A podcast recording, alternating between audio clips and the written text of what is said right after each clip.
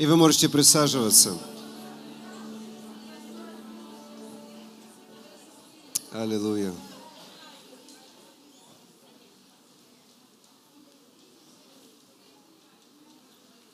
Мы не отступаем. Мы будем делать это, делать и делать. То, что нам принадлежит, мы должны все это иметь.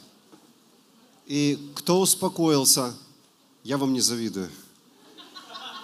То есть не успокаивайтесь, пока вы не заберете всех благословений, которые вам принадлежат. И не чувствуйте себя некомфортно от того, что вы хотите быть благословенны. Потому что дьявол рисует негативную картину. Он пытается всячески внушить детям Божьим, что они должны быть проклятыми, прокаженными и больными. Они заслуживают этого. Это ложь, которая приходит из дьявола, и от дьявола и из ада. И кровь Иисуса, она не такая и слабая, как нам пытается рассказать дьявол.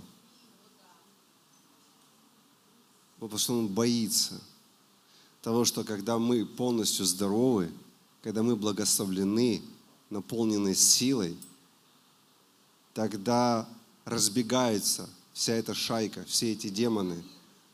Тогда настоящий верующий что делает? Заставляет дьявола бежать.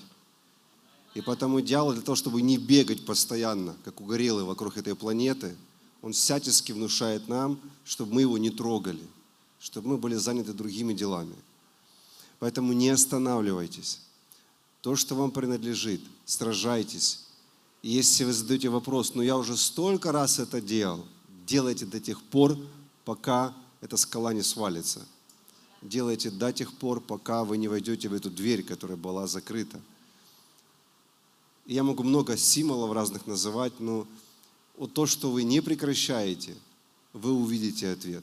Потому что многие прекратили, многие вздохнули и сказали, ну, как будет, так и будет. Вот это ошибка.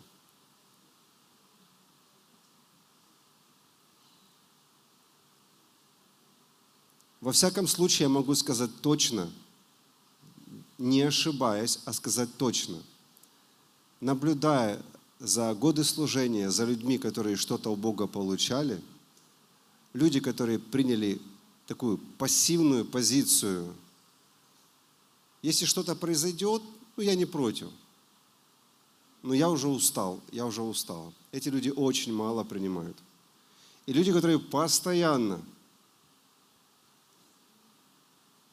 пробиваются, какие-то усилия предпринимают, чтобы забрать свое чудо. Не с этой стороны, так с этой. Не так, так по-другому. Они все используют. И их не остановить. Они все равно получают свое чудо. Так что услышьте это. И те из вас, кто перестали сражаться за свои благословения, за обещания Божьи, измените просто свой взгляд на то, что происходит в духовном мире. Бог, Он видит то, что мы делаем.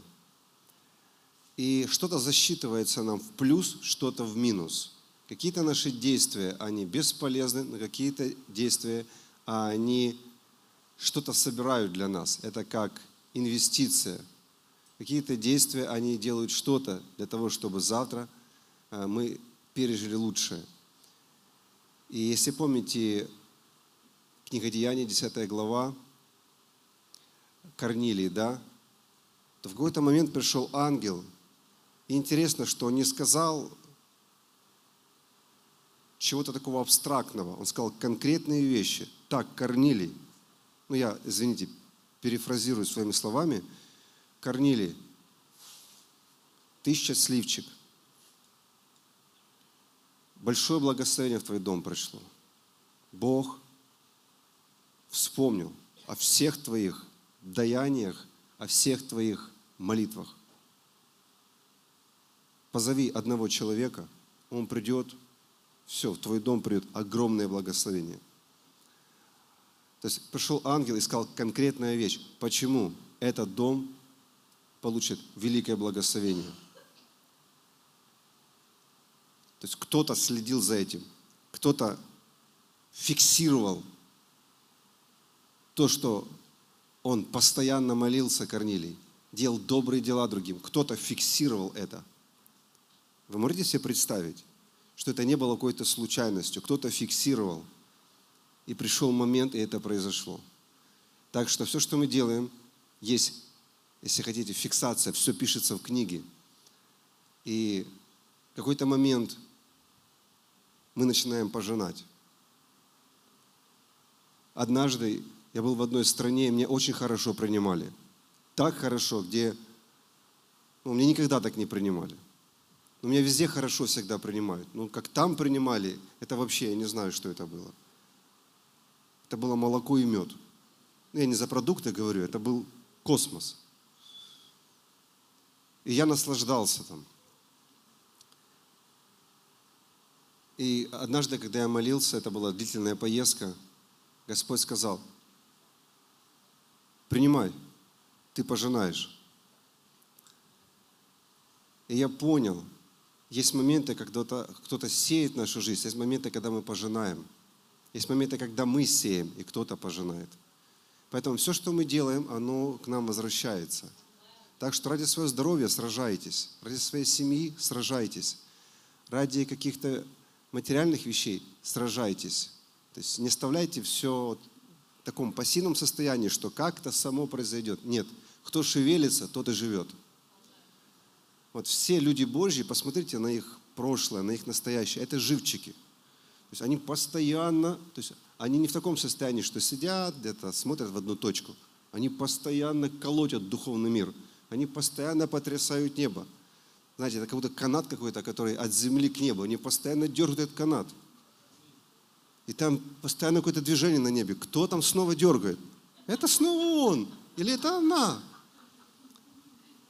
А, а, ангелы тоже не могут успокоиться. Там постоянно от тех людей какие-то запросы идут. Постоянно они что-то придумывают уже. Куда-то, куда-то уже направляют, куда-то уже посылают ангелов. Что-то уже новое придумали, еще одно не сделали, другое уже. Трясут и трясут небо. И они получают, такие люди. А кто-то скромный очень. Скажите кому-то: не будь скромным. Потрясай небо. Не бойтесь этого. Это хорошо, Богу нравятся такие люди.